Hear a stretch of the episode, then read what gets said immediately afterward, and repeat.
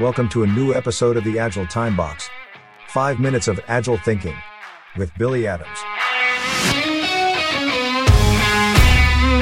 Today's topic is the framework's trap and how to escape it.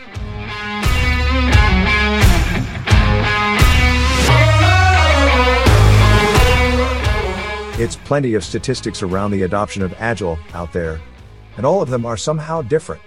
Some look at specific frameworks, other focus on the adoption of Agile by software development teams, and other look outside of the IT world. I believe numbers per se are not relevant, but there is one element that they all have in common. All of them show an exponential growth in the adoption of Agile frameworks in the last few years. What really surprises me is that articles and blog posts that mention those statistics are often over enthusiastic about these numbers. It's certainly great that so many businesses are making the shift from waterfall to agile. But are they? Are they shifting their culture to agile? Or they are only implementing some agile practices? Expecting it to be the silver bullet that will allow them to become fast and ship twice the work in half the time. Yes, if you spotted some sarcasm in that last sentence, you are not wrong. Doing twice the work in half the time. This is how one of the creators of Scrum, the most adopted agile framework of all times, decided to title his book. It should not come as a surprise if many of the companies that start using Scrum do it for the wrong reason and measure success looking at the number of features shipped in a period of time instead of focusing on the value created for the business and its customers. This is what I call the framework trap.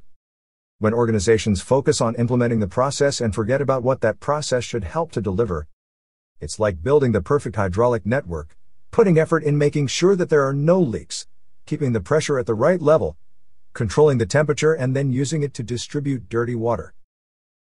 Having said that, frameworks are good. But they are not the goal. They are tools aimed to take away the overload of thinking about how to do things, so you can concentrate on the most important elements the what and the why. The combination of what you deliver and why you do it is what truly generates value. If you want to avoid the framework trap, or want to escape it, start by looking at the bigger picture. Make sure that your entire organization is aligned to strategic goals. Then use the agile frameworks and practices of your choice to reach those goals faster. Of course, there is no magic formula that will solve all of your problems. However, I have noticed that organizations in the framework trap often need to address similar aspects of their approach. So I have three tips that will help you avoid or escape the framework trap. Tip number one. Set clear strategic goals and share them. There is a very quick test that you can run to understand if an organization is communicating their strategic goals effectively to their teams. After asking to the team members what they are working on, ask them why. If the answer will be along the lines of, because my boss said so, or because the product owner said this is the priority, or because this is our sprint goal. This is a clear sign that there is no alignment. What you want to hear is an explanation of how and why their work is contributing to achieve a specific company strategic goal. Second tip. True transparency is double-sided. Transparency is a key element of many agile frameworks. Nonetheless, it's often misunderstood.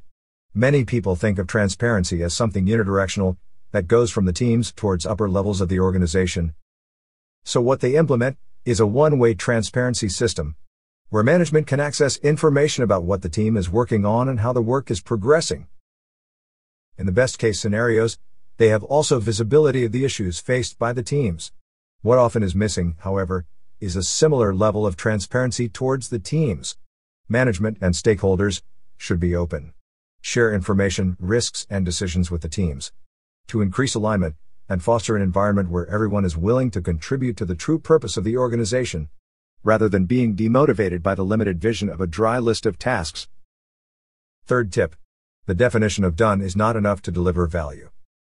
The definition of done is an extremely useful tool to ensure that a feature is delivered respecting quality standards and is ready to be released from all points of view.